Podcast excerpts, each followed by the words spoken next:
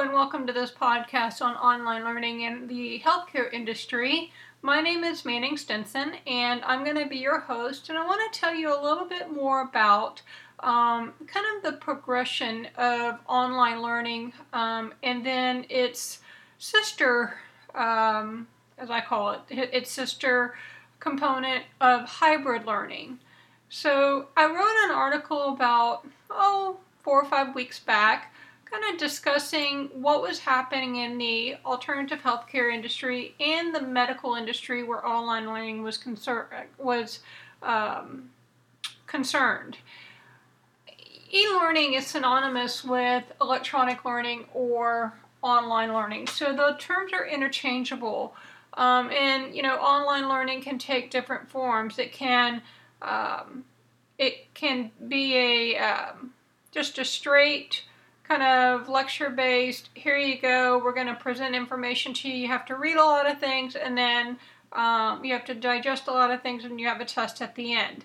Um, then there's the interactive learning, um, still online, fully online, but you're engaging with classmates or you're engaging with your instructors or you're able to create um, online video sessions where you're you're not necessarily in a in a classroom per se, but you're where where you would be like in a land based class, but you're all kind of tuning in at the same time from home.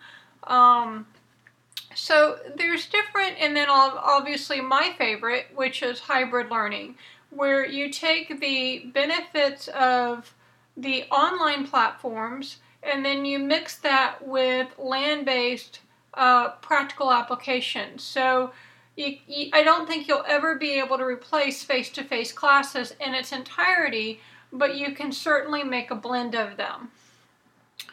Yeah, one of the things that stood out to me was the um, concept of human capital.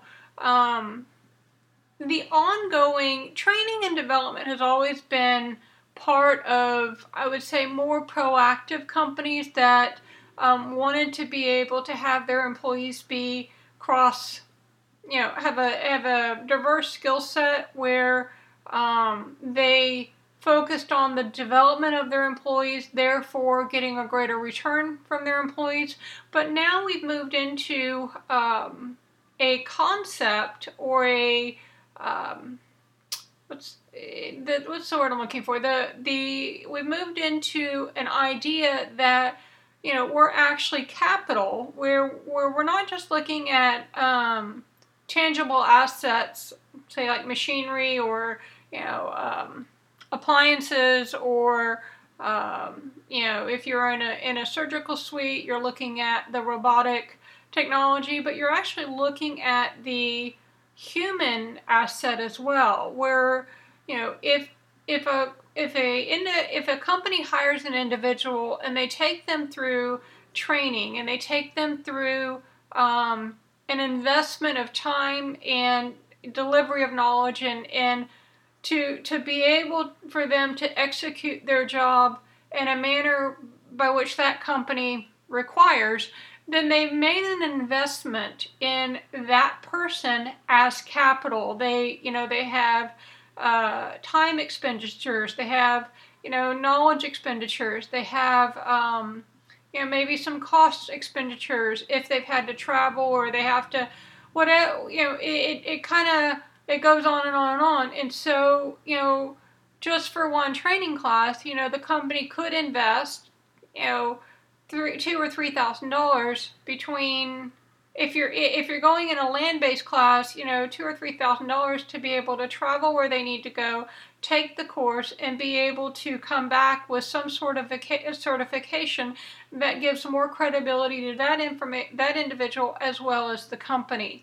So the hybrid of having a online portion therefore you know you can take a lot of these lecture pieces put them online and then find you know have people meet in different parts of the tr- country at different times therefore you know it's it's kind of a localized practical in-person training so you know the medical field is certainly, you know, moving in that direction has moving been moving in that direction for for a a while. Um, there's also a community feeling um, regarding online learning. Um, when you're in an online class, you're looking at the, the, the depending on what you're teaching, there's got to be a proficiency in what they're what the individual is learning. So if somebody hasn't met that proficiency proficiency, so say for example you're doing training for on you know registered nurses and if I walk in and I'm an LVN, I still have a nursing background, but I'm not an RN. So I might that class may not apply to me, and therefore, you know, it, there's a there would be a prerequisite to attend that class. But if you had all RNs in that class, you know, varying specialties of RNs, um, then there's a sense of community amongst the RNs that you know come together, meet each other you know, converse, you know, through the online discussion boards or whatever the, the learning tools are, they start to develop peer relationships. They start to build, you know, their networks or expand their networks. Um, it's it's a great community community community building tool.